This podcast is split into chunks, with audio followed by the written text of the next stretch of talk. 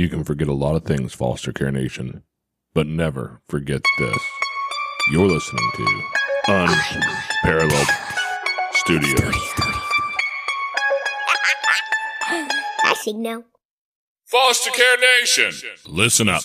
This is Foster care and unparalleled journey. strength for the powerless, courage for the fearful, hope and healing for wounded hearts.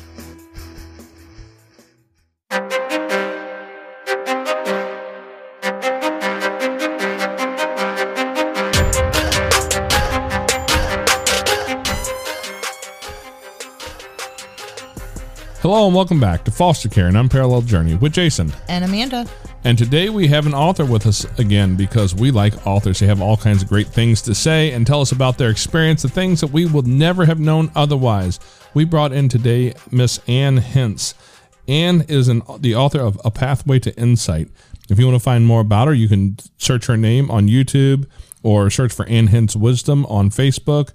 And uh, her website is annhintz.com. That's Ann without an E on the end. I'm just going to say that because I'm good at misspelling things. So if you're as good as I am at misspelling, that, that'll get you the right spelling.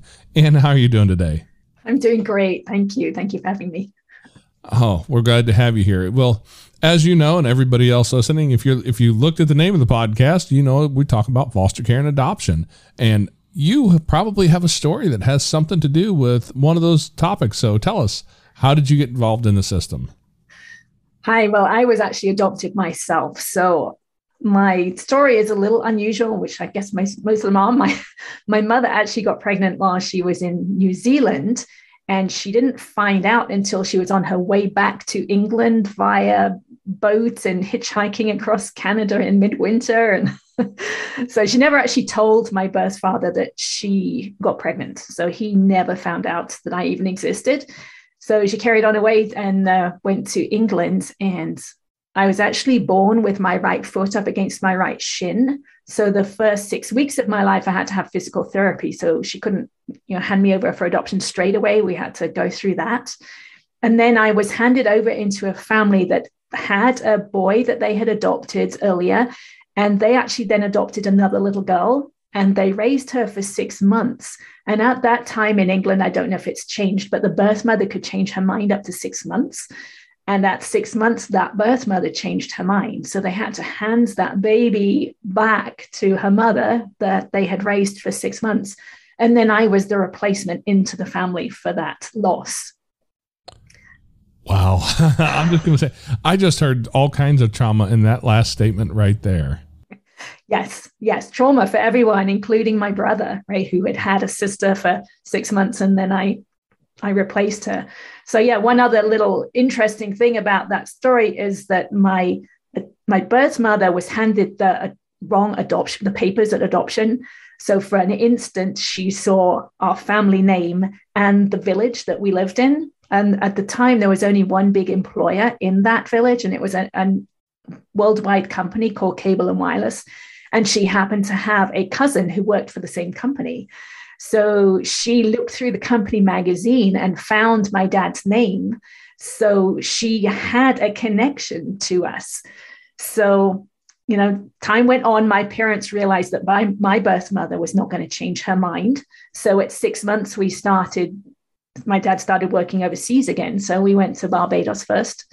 And then we went to Sierra Leone in West Africa. And while we were there, we had a house fire. So that was um, more trauma for, for me because I was the one who woke up and saw the flames coming in through the bedroom wall. And then we moved to Hong Kong. And while we were in Hong Kong, I was sent to boarding school in England, which was my brother's boarding school. And I was the only girl boarder at the time. So, and there was a, an awful lot of teasing that happened during those years. So there was more trauma. and then we, we weren't actually told we were adopted until I was 13 and my brother was 15. Oh, wow. And since my mother had this company magazine, she followed us as we moved around the world. So she knew when we were living in this, these different countries. And she happened to go back to England when I was 17 because her parents were starting to fail. And she contacted my birth mother at that point, which actually devastated her because it was illegal, right? You were supposed to be 18 before you were contacted. And, and she was thinking that, you know, together we would search for my birth family. And that never happened. But I did meet my birth mother then. I met, met my grandparents, met my half brother. So that was um, intense. That was that was one of the hardest things I've ever done is actually meeting my birth mother. I, I couldn't I couldn't look at her. I looked down at the floor for a long time, and that actually lifting my eyes up to look at her took so much effort. It was really weird to experience. And then my my adopted mother actually died when I was 19. So um, so that was actually a big trauma for me because I, I woke up, I was the only one in the house other than her, and I woke and found her dead on the bathroom floor. So there was there was a bunch of different traumas in there. But and it was kind of weird because I almost felt like I'd been handed over to this adoption family for those first 19 years and then kind of felt like I was handed back to my birth mother. So so that was kind of strange. Wow, we talk about trauma a lot because th- there's just a lot of it. Kids don't come into care because there's not something going on in their life, and and you know, adoption has its own level of traumas, whether whether it's it's a big, nasty, scary one, or just some level of losing that first birth family. So that's a lot of trauma for one human. yeah, and I do. I think we come in with with things from our birth family, right? Because my brother and I obviously came, we came from very different beginnings. And both of my parents became alcoholics. So um, I had that to deal with as well. And I kind of veered away from that and he veered towards it. So he um, was a chain smoker and he became an alcoholic and has died already from that alcoholism and yet we grew up in the same family. So, yeah, to me, that's pretty weird. Well, you mentioned that, you know, they had a daughter that they had for six months and had to give back, and you felt like you were the replacement. Did you feel that way, you know, all those 19 years while your mother was alive? Did you always kind of feel like you were a replacement? I never knew I was a replacement. Actually, it was only a few years ago that I found out from my cousin that I was the replacement because she remembers bathing this other little girl. And so my brother only found out about it a few months before he died. So I think it was all subconscious, right? Subconsciously, he never liked me. He he um, could you could say he hated me. He you know he definitely tried to um, get rid of me a couple of times. Um, so I think it was this subconscious loss that he he didn't know about. Okay, I have to ask about that phrase. He tried to get rid of you. yeah, he he he would have liked me not to be around. Yeah, I remember pillows being put over my head, and um, I remember him trying to drown me one time. So yeah. Wow. Didn't didn't want me around. you say that with a smile and laugh. And I'm just going to tell you, I don't think most of us would be smiling and laughing at that. Well, I've done a lot, a lot of inner healing work, right? So now everything I went through is just a story to me. It doesn't have the emotions attached to it because I've worked through those. So, um, you know, in some ways, I do believe that the more trauma we have in our childhood, the greater our capacity for growth, you know, spiritual growth, emotional growth, whatever you want to call it. So, you know, it's not necessarily a bad thing, right? Because it gives us that capacity to do the inner work. Well, you mentioned that, you know, you and your brother came through the same story and you have gone that way, but it doesn't sound like he went that way. No, he didn't. He, yeah. So there's got to be something inside of us, right? That to me, I had this real um, strong will and desire to find out what was going on and why and and work through it. And he kind of just flowed with it more.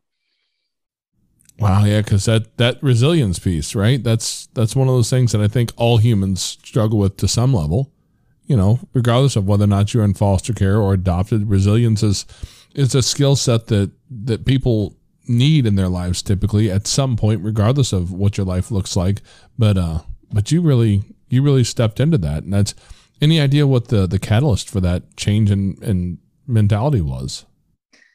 I don't really know what went on in those first few decades but I did, I mean, I had some of that. I had resistance to doing what they did. Um, and I, I knew I had some issue. I had physical issues, I had digestive issues, and I, you know, my 20s and, and early 30s, I tried changing things with with diet mostly and maybe with thinking, right? Trying to do positive thinking. Nothing ever worked for very long. And it wasn't until I was in my late 30s and I had two young boys. I was a stay-at-home mother with two young boys. And I had kind of a, like a business altercation with a couple of other mothers at my boys' school where they told me I'd done something wrong and I didn't think I had. And they were these very self confident, self assured, authority type mothers. And I was this scared mother on the inside. And my mind just spun out of control. And I was going over and over what they'd said and what I'd said and what had happened. And it was like three days. I couldn't sleep. And I was beating myself up on the inside. And that's when I realized I don't think this is normal. I don't think other people would react this way. And it made me think about it and realize that it felt a little bit like how I would react when my dad told me I'd done something wrong. So that was the little opening that maybe there's something from my childhood, which is so funny to say because there was so much. But at the time, it was just a little opening to think, okay, maybe there's something from my childhood that I haven't dealt with yet. And maybe that's my key. That's that's what's going to help me. Wow. Now, yeah, I know you said you you reconnected with your birth mom. Are you still connected with her? I am. She lives in New Zealand. Yes, she she got married afterwards, had two children, and she wasn't sure who my birth dad was. She had a photo. She didn't being engaged with someone for six months, decided it wasn't a good thing, and, and she left him. But she also had a one night stand in that time frame, so she couldn't be sure who my father was. And it was actually um, just this last year through ancestry that I found out it was the, the guy that she was engaged to. And um, I found out he died in 2013. This is just the last few months I found this out since the, since the beginning of this year. Died in 2013. Um, had an incredible life. He was an opal miner in Australia and a race car driver and worked at a zoo. And, and he had a daughter just like less than two years after me. So I have a new half sister who lives in New Zealand. So uh, I been able to find out so much about him. He wrote up his life story. He did all these writings, and his neighbor had them all on his computer. And I managed to get them this year. Blew my mind what I found out about him. Wow, that's incredible. Yeah. yeah, yeah, very fun. I think most people who, who are raised by their biological family don't always have that level of, of connection with their, their parents' story.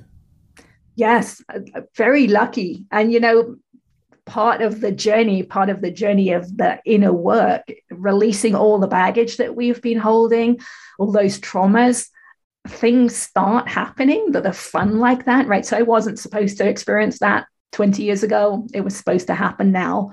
And it was supposed to be as fun as it was.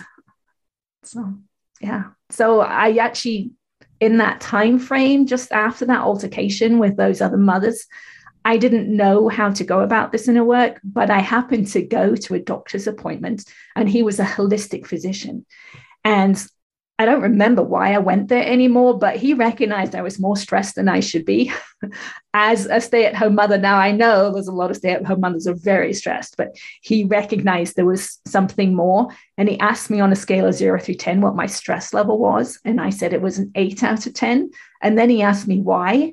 And it was that question that made me realize it was finding my mother on the bathroom floor when I was 19 because the tears were still just under the surface.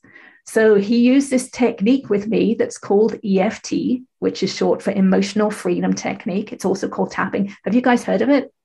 We, actually, um, Katie Nall. Um, that sounds think, right. Yeah, I think um, that's who we did was. interview somebody um, who does tapping and and kind of talked us through some of that. So we are a little bit familiar, not extremely Okay. familiar, but a, a little bit. Okay, good. Well, he tapped with me on my mother's death for about 15 minutes, and I walked away from the appointment being able to tell the story of her death in my mind without the emotions there anymore. And that was the first time I realized that we hold all that trauma and all those emotions physically in our body and that we can let them go. So to me, that was mind blowing. So I went home that day and I learned everything I could about EFT because it was given away for free online by Gary Craig, who developed it. And I, I wanted to know, I also wanted to know that it worked because I was actually a software engineer in my 20s. I have that kind of engineering mindset. I didn't want to waste my time on something that really wasn't going to work. So I wanted to check it out. And I had a 17 year old cat at home at the time who had just been told needed to have a daily saline shot, like an injection of saline. First time I gave him that shot, my hand was shaking so bad. I knew I couldn't do it every day. It was just too emotional for me. So I tried it out. I tapped. I tapped about every aspect of it. So I tapped about my hand shaking, my fear of hurting the cat, and all the memories I'd had from all the injections I'd had because we'd moved around the world. I'd had a lot. And the next day, the needle just slid right in. All that fear that had been inside of me the day before had totally disappeared. And that's when I realized two things. I realized EFT was deceptively powerful because it doesn't look like it's doing much, right? We're just tapping on our body as we're talking through something. I realized it was deceptively powerful. And I realized the freedom was on the other side of that fear. And that's where I wanted to be. So that was the start of my journey. You know, it's funny you mentioned that. Um, I don't know. Are you familiar with Jordan Peterson? Yes. Okay. I love a lot of his work. He speaks to men's minds very well. And so I love listening to him talk about things. And he, that's one of the things that I, I took away from a lot of his work is that the, you know, the, the biggest treasure that is in our life is on the other side of the dragon that we need to slay, who's hiding in the woods in our life. And we need to go into the place of the woods that seems the darkest to us and go face that fear. And, and the treasure's on the other side of doing that, but you have to face it. And that's, easy to say. it is. But for me, that example, right, trying it out with a cat, which is a small thing, right? It, it, wasn't something, wasn't a trauma that lived inside of me other than, you know, the memories of the injections. So it really gave me a feeling of I can do this, right? And just knowing that those emotions are just stuck inside of us, just energy that's stuck inside of us. It wants to find a way to release and the tapping, the, the physical aspect of the tapping is what I realized is actually releasing that energy from the nervous system. So I started doing it every day. I started noticing when I was getting emotional, right? Which in itself is not easy to do because we get caught up in our emotions. But if we can stand back and say, oh, look at me, I'm getting frustrated I'm getting angry, and then tap on it and bring ourselves back to peace in the moment, that was making a difference. And I just kept doing it. It became easier and easier to recognize when I was getting emotional. And I wanted more. I, I could see things changing and I wanted them to happen faster. so I wrote down every emotional trauma, every emotional event that I could remember from my childhood, not necessarily trauma, right? Just anything that happens that was frustrating or disappointing or any of those emotions, even the beliefs that I had about myself. And I tapped through one each night for about an hour to an hour and a half each night while my husband was looking after the kids. and over the months, I found myself becoming less reactionary, more peaceful inside. My mind was becoming quiet, right? And as those changes were happening on the inside, changes were also happening on the outside. So the household became more peaceful because I was more peaceful. I was able to bring myself back to peace rather than get riled up, because when you get riled up, right, other people around you get riled up as well. So things started to change and it, it felt really good. And that was kind of the first step on my journey. You know, it's funny you mentioned about how your body holds that emotion inside of your physical body. I'm currently on a, a couple different health journeys. You know, I've got, uh, I'm going to call it a conditional diagnosis of MS. The doctor doesn't really know what it is, and that's what they're guessing. So that's how we're treating it. I also have a lot of ridiculous body pain, and and I, I went to a massage therapist recently for the very first time ever, and I'm just going to say my God, that gal does not look like she should be able to hurt me the way she could. but but the, the, thing was is that through all of that experience, you know, I, I found that that a lot of of what I, I have in my body, I think, is a lot of just pent up emotional stress and problems in my life that I've never dealt with, and I'm slowly trying to learn how to get to that point. And when we when we talk to um to Katie Nall you know, we talked about the tapping. That was one of those things that that I I'm the big hairy scary guy whose left brain's uber logical. That's that's the way I, I my mind works. And so when I look at that, I, my first thought is, oh, that seems kind of like woo woo. Like if you don't you don't you can't tell me the science behind how this works. I'm just going to call it like it's some sort of psychosomatic reaction or something. It's it's not not real. You know, it doesn't really work. And so that that's that was a struggle for me to, to even believe that it, it did work. And we have used some of it with some of our kids, and because we've got kids with with big buckets of trauma, and we've used some of that, and some of it's been incredibly useful. And I hate to admit that I can't figure it out. I don't understand why it works. well, Gary Craig, who developed it, was a chemical engineer that was actually part of the, the reason, the draw for me, because okay, he's an engineer, so he must understand what's going on somehow, right? And I I'm an engineer, and I realized it was absolutely working, you know. And in terms of children, I used to use it on my son when he was around eight or so, and he had had nightmares. I would just go up to his bedroom. I would tap on his points. I didn't need to use any words because the emotion was already living inside of him. I would just tap several rounds and then he would just say, Okay, mum, I'm ready to go back to sleep now because the fear that he'd been holding from the nightmare had just dissipated. And one time I was on an airplane and there was a mother and with a child in her arms who was screaming. And you know how people on airplanes do not like that. and he was still screaming when we got to altitude. So I thought, okay, well, I, I've got to try out this technique. I, I know it works and maybe they'll be okay with it. So I had the, the um, father swap places with me and I asked the mother if it was okay if I tapped on her child. And I just tapped gently on him while he was screaming in his mother's arms. And two or three rounds, he relaxed and he fell asleep. Right? And people in the in the airplane are, are applauding because they're so grateful that something right. has changed. Yeah. So it really does work. And it just takes trying it out. And I do think it's that physical aspect of tapping, it's releasing the stuck energy in the nervous system. That's the way I believe it works. I actually, I'm 100% sure that it's actually releasing tension in the connective tissue of the body because of the next next two steps along my journey i realized that eft is actually opening up the subconscious mind so our memories actually start to open up. And as it does that, our awareness expands. So you'll actually, if you do this work, you'll actually become more aware of those pains that are that are living inside of you, so that you can work on them. Right. So I became aware more of my emotions during the day. And then I became aware of the physical sensations underneath the emotions. Because when we're when we're in an emotion like anger or sadness, we're actually holding tension in our bodies in certain places, right? Because if you see a child that's angry, you know they're angry just by the way they're holding themselves. We can become aware of that ourselves, those tensions inside of us. And when I became aware of those, I didn't feel like I needed to use EFT as much I wanted to actually do something called feeling your feelings because I'd been in a group and the guy said, You don't have to meditate, it's all about feeling your feelings, which sounds so obvious, right? of course, you can feel your feelings, but if there's a deeper layer to that. So when you become aware of those physical sensations, that again, it's stuck energy that wants to be released from the body. We've just been programmed to suppress it, at least I had. And so it didn't know how to be felt.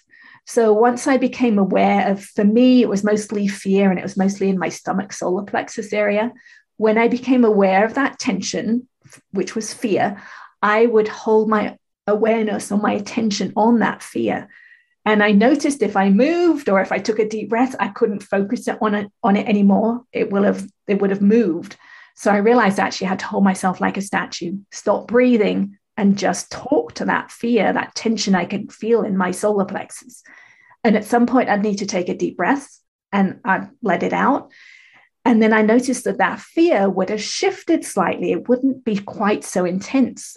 So then I would think the same thought again, the one that had the fear, do the same thing, hold my breath, hold myself like a statue, feel that fear, just allow it to be felt and it would release again. So I would do it over and over again with the same thought until all that emotion or the tension had released from my body, which kind of felt like the second step along my journey. It's a deeper step than the EFT, but one that anyone can get to.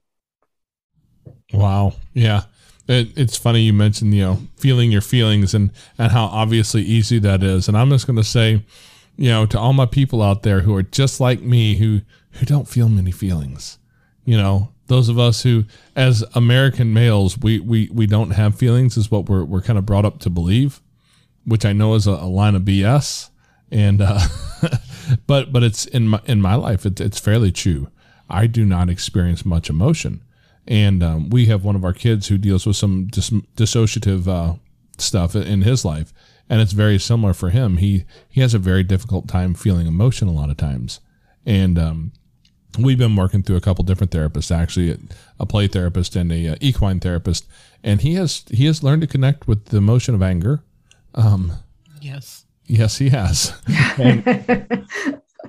No i believe they're all there right? It's just that it, they're hidden right? That you've just learned to to suppress them keep them there. So that's where eft can work right? Because i couldn't have done the feeling your feelings i couldn't have done this second step without doing the first step because i had a lot of my feelings hidden as well.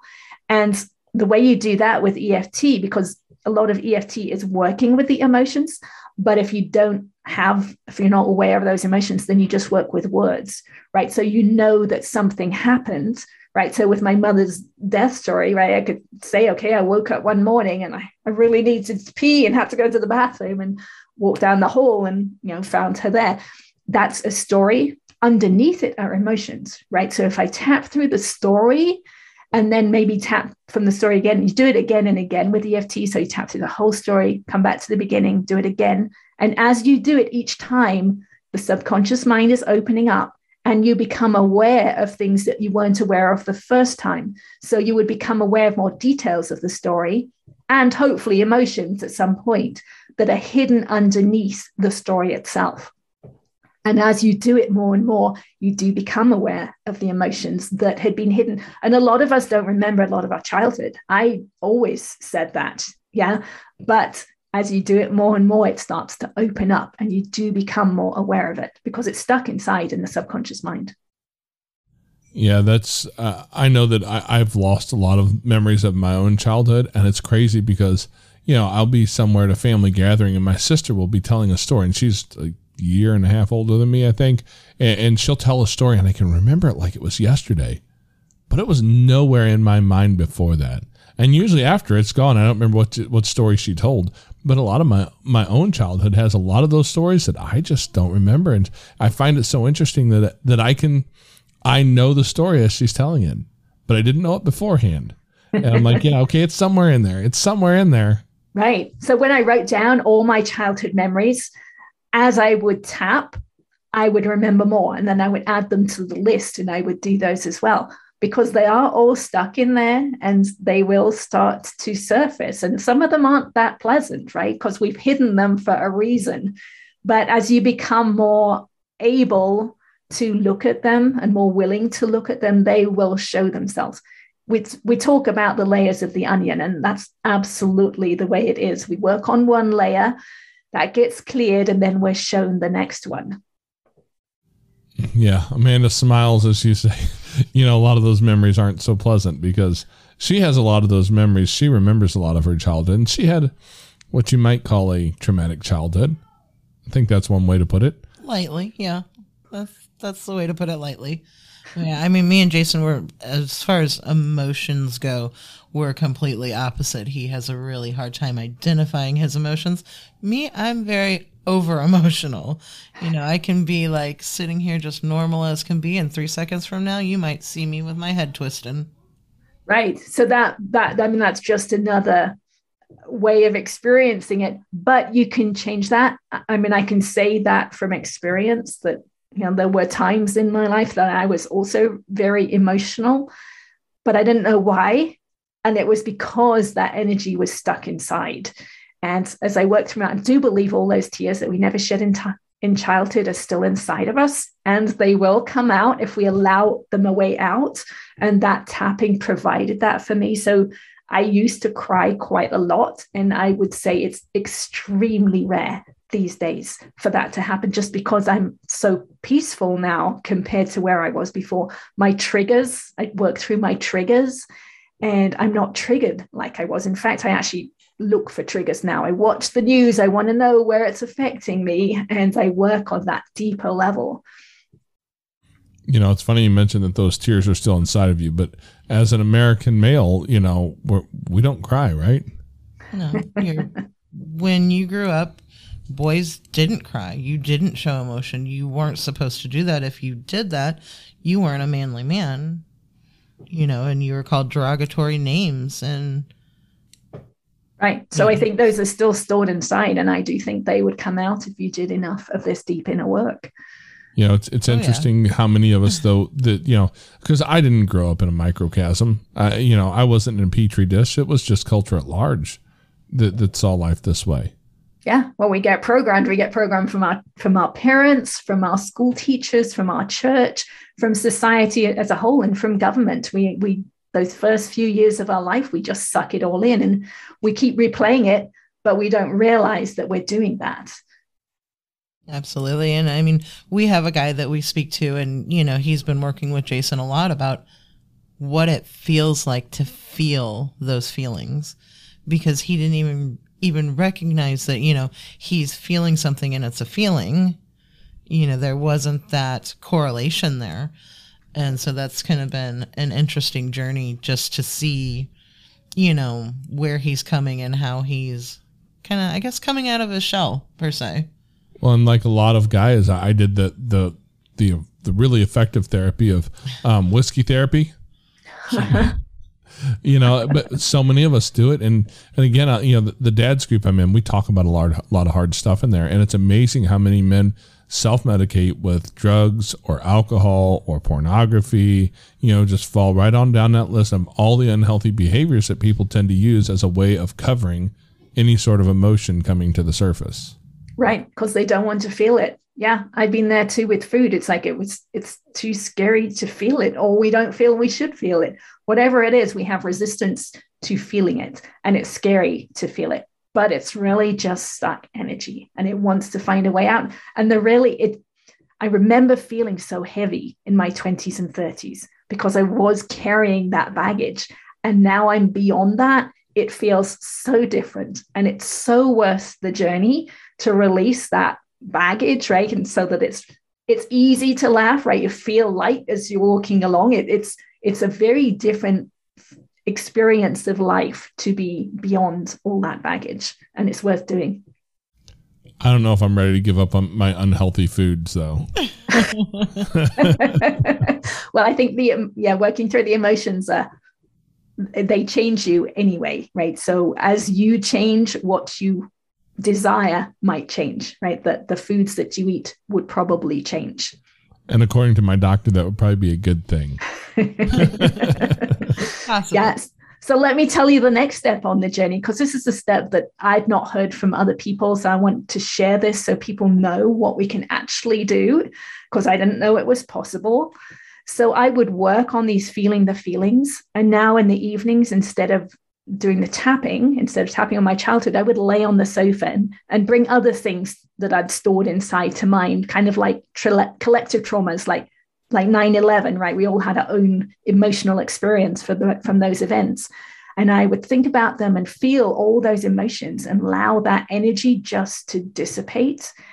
And over time and i don't remember the time frame but over time i got to the place where i could actually feel my awareness inside my body after the tension had left which is itself a really weird thing to say right i'd never experienced before never heard anyone talk about this before but imagine you have a toothache or a stomach ache.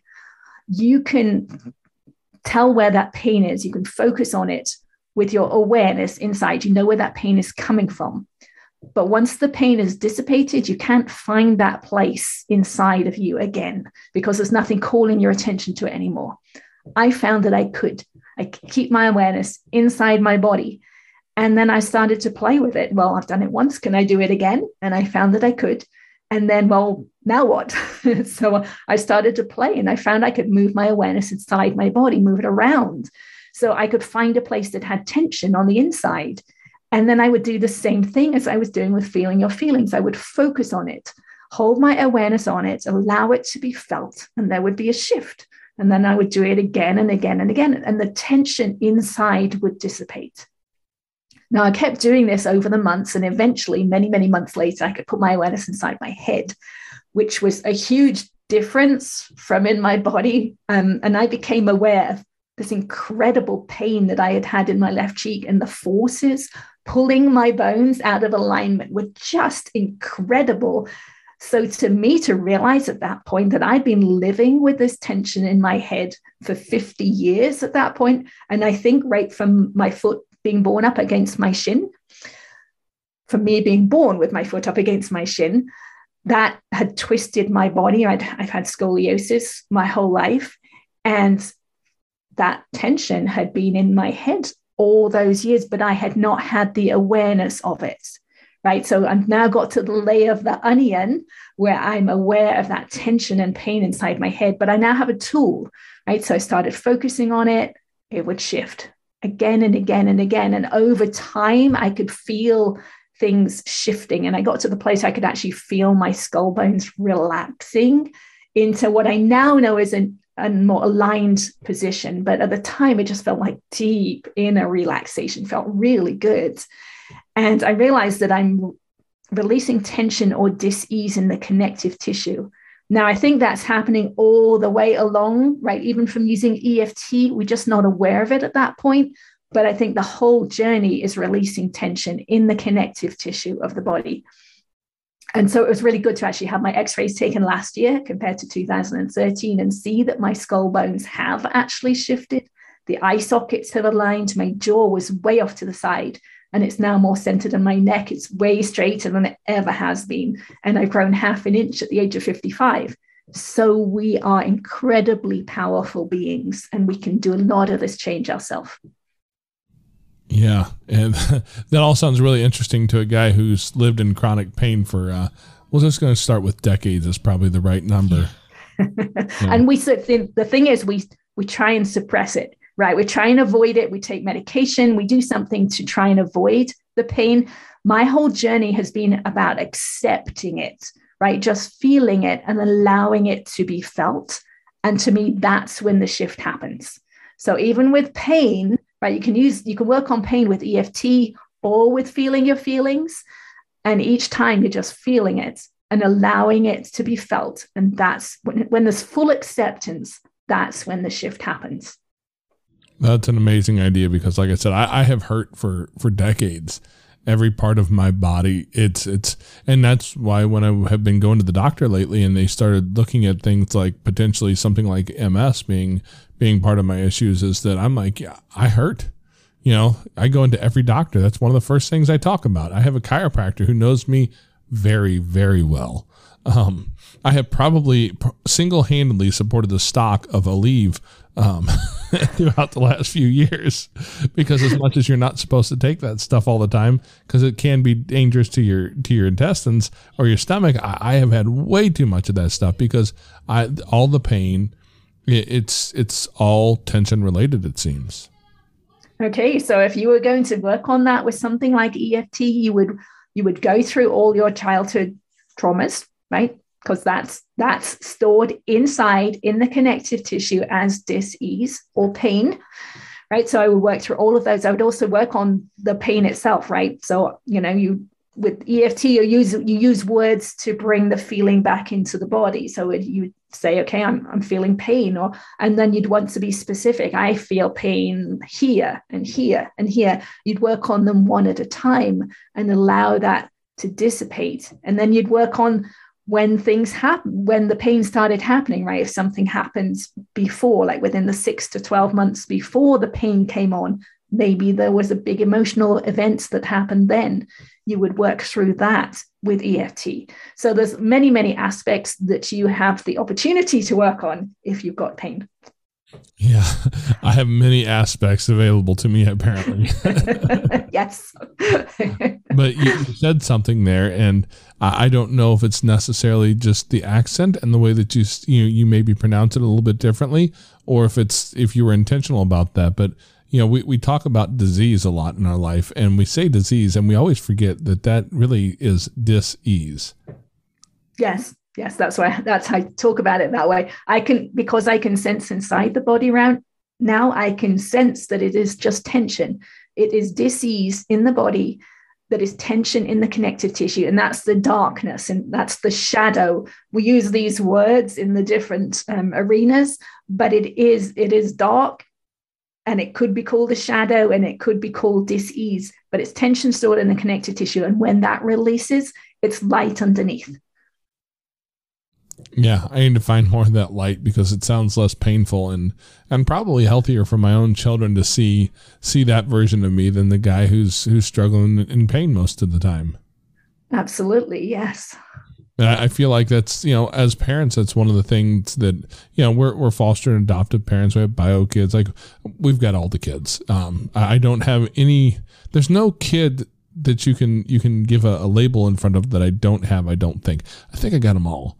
Um, but the truth is, is my job as as a dad of any type is to to be able to learn these things not only for my own to you know to make my own existence better, but to be able to teach this stuff to my kids and pass this on to them so that they can live a life without all the same struggles that I had. We that I can leave a legacy that is fulfilling and helpful, and that a hundred years from now the world's a different place because because of how I lived my life and how I meant um, how I kind of mentored my own children through that because they will do what you do. You know, as a parent, I don't care. You don't have to worry a whole lot about what you say because they, they're really not listening very much. But you should really be concerned about the fact they're watching everything that you do. Absolutely. So if we can bring ourselves back to peace, right, and and actually feel that way, they're going to pick up on that too. So to me, EFT was so great as a parent. I wish I had known it when my you know kids were infants, but better late than never, right? So if I if I'm feeling frustrated with one of them, right, I can go to another room, I can tap and let that energy flow, let it out of my body and come back to peace, then walk out the door, then and I can be peaceful with them in whatever situation they're in and then we don't trigger each other, right? Things don't escalate the same way. My peace can actually bring them back down to peace. So it's a it's a huge tool that can be used in the moment, but also to change us at a deeper level by working on our childhood. Um, absolutely, because when I get up there and I'm triggered and you know I'm on the edge, so are my children. You know, they they feed off of that energy right. And, so the one the one thing we don't want to do is be emotional or be um, you know riled up and then tap on them right? We don't want to do that. We because they will get they'll get turned off from tapping straight away. But if we can bring ourselves back to peace and they can ask they can ask well how did you how did you do that mom? How did you do that dad? How did you find that peace again? And then you know then offer them the technique you know that that's powerful. But but to me the biggest part is working on ourselves so that we can be peaceful around them. Now if they're young right if they're you know probably five or under we could probably just tap on them. If they were willing we could just tap on them gently. And so that they could experience the technique and realize that it brings peace to them. But as they get older it's it's it's trickier I think that's a great piece of advice to remember. You shouldn't do. You should never tap in air quotes on your children when you're when, when you're, you're amygdalas. right. That's when you tap on yourself. yeah, you're supposed to be tapping with fingertips, right? Not not hard, big, heavy objects. Absolutely. because I, I don't know how old your sons are, but we have a couple that are that have been through the teenage years and they're already into their early twenties now. And I'm just going to say, through some of those teenage years, I want to tap with a hammer some days. yeah, but those are the times you tap on yourself, right? That's when you're really riled up and you feel those emotionals uh, emotions, right? And we can work on those emotions ourselves. And really that does change the interaction. It's absolutely worth doing. And it's worth experiencing, right? Because sometimes it's hard to say this to people with words, but until they've experienced it themselves, they don't really believe you. So I highly recommend people learn it. I have a YouTube video on my YouTube channel, which goes into all the details about EFT. You can learn it in five to 10 minutes. It's very easy and it's worth trying out. Yeah, we'll have to take a look at that because we're we're always looking and and learning, you know, because when you know more, you can do more, and you know, when you do better, it's better for everybody around you. You know, we use a lot of meditation, a lot of breathing practices in our house, you know, mm-hmm. and so anything that a parent can have in their toolbox to help their children, but also help themselves, you know, that that's amazing. Yeah, absolutely. Yeah. And I never wanted to meditate. That was part of my journey. It's like, no, I don't want to meditate. But I've had people over the, you know, over the last year or so tell me it, it really is a form of meditation, right? I'm actually, when you're feeling those feelings, there is a, a form of meditation called Vipassana meditation, which I think is somewhat similar, where you're doing a body scan and you're feeling where the tension is. So it is somewhat akin to that. I just have never called it meditation. Yeah, that's one of the first things that I learned on my journey was was the just the ability to stop, breathe, and focus on that one thing.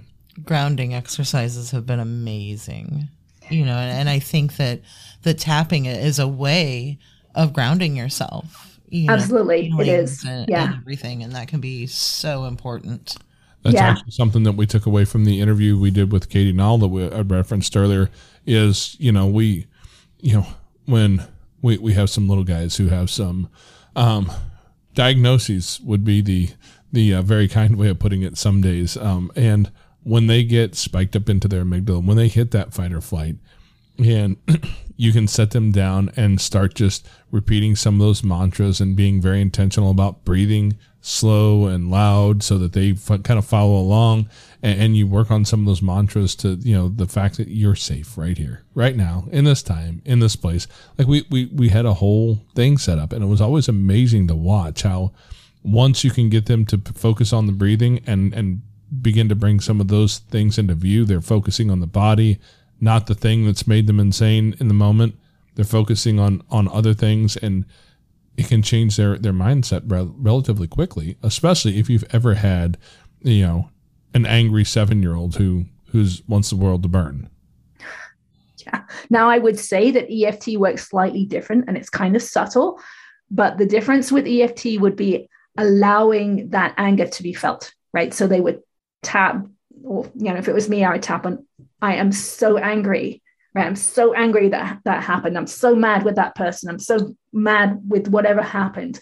And allow that anger to be felt and that way it actually leaves the body sometimes in those where you're actually trying to change the way they're feeling it can get suppressed and then it will come out again later right so it, it kind of can get stored that way this actually allows it to leave the body so that next time it won't actually be as an intense to me it's it's changing ourselves at a deeper level so that over time it actually disappears.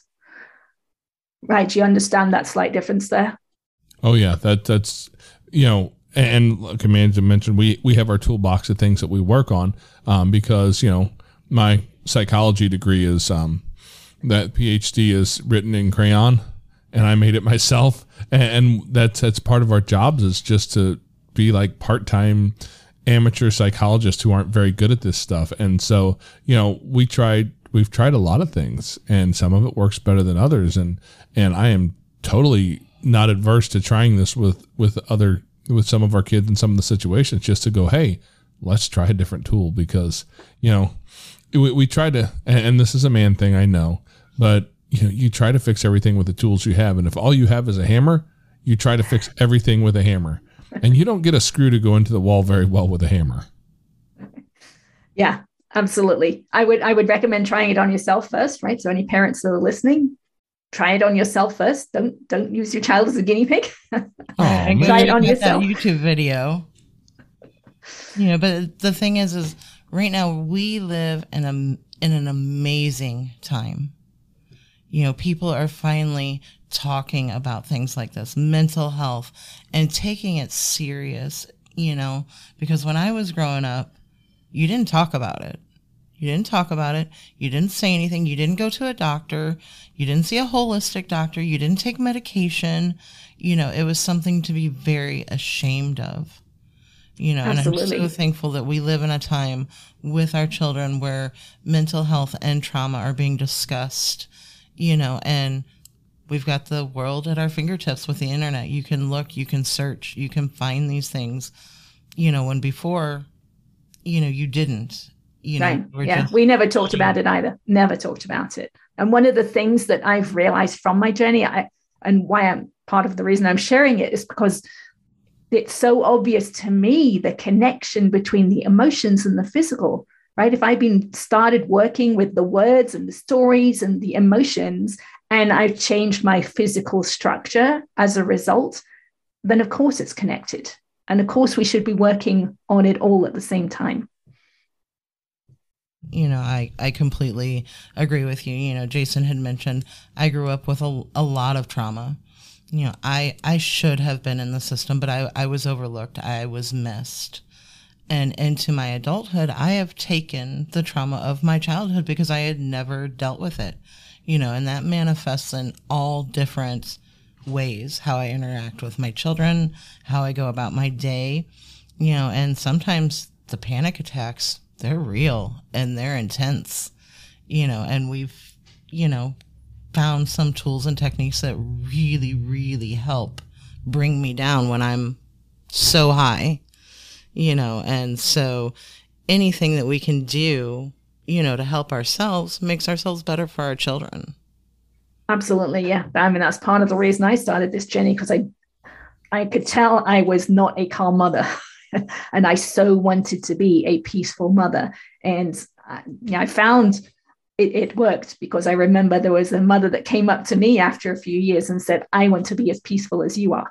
So, okay, yeah, this work has has changed me so that I do I do appear to be peaceful. I mean, I was peaceful. So yeah, I, I didn't want to carry that with me either. I, I don't know many of us mothers that, you know, say, I want to be that mom that screams and yells at my children all the time.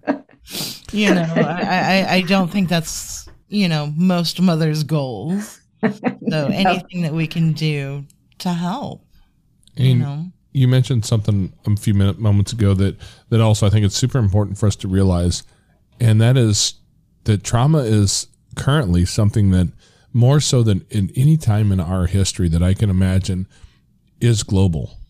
You know, you mentioned 9/11.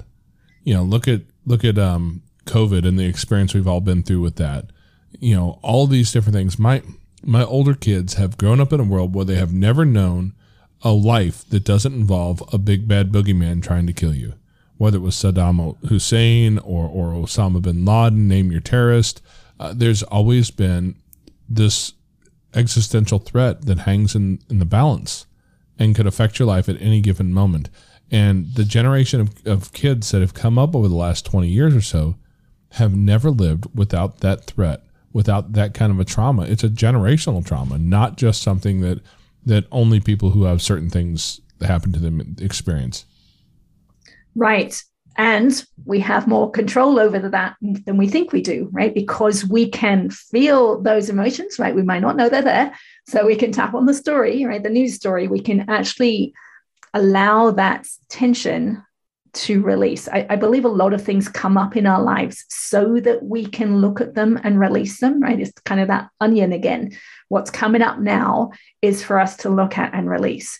So if we can watch the news and hear all these bad things and still be at peace, then we know that we're actually working through it and we're, we're, we're healing at a deeper level. Now, there's two levels of being in there, right? There's the being there and suppressing it and not realizing there's, there's emotion there, or there's the listening to it and realizing that we have released the emotion, right? So those are two very different stances of listening to the news, but we want to move from one to the other.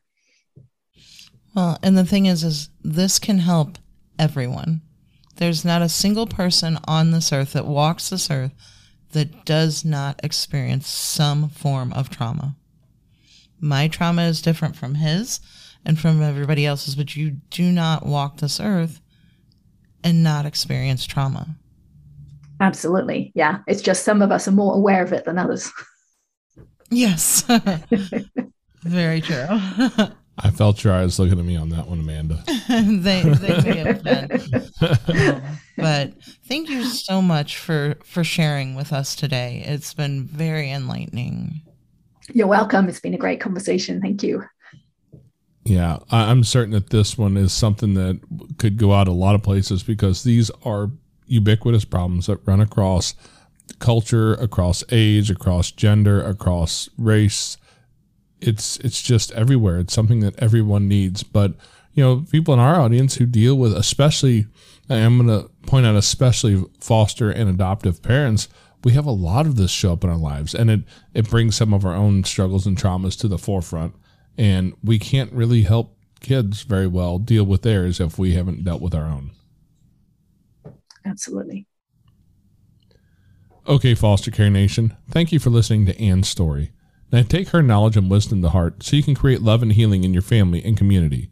Be sure to come back next week. We have new episodes every Tuesday. If you would like to share your story as a guest, you can reach us at jason at fostercarenation.com. You can connect with other like-minded people on Facebook at facebook.com slash groups slash fostercareuj. And don't forget, we have an account over at Buy Me a Coffee. It's like a virtual tip jar where you can help us fund our mission for as little or as much as you want. It's at buymeacoffee.com slash fostercare. The links to everything are in the show notes on your podcast player or at fostercarenation.com. And, as always, You are so super awesome. I think you guys so cool, cool, cool. Yeah, yeah. Thank you for listening. Thanks, thanks, thanks. Unparalleled Studios. Studios.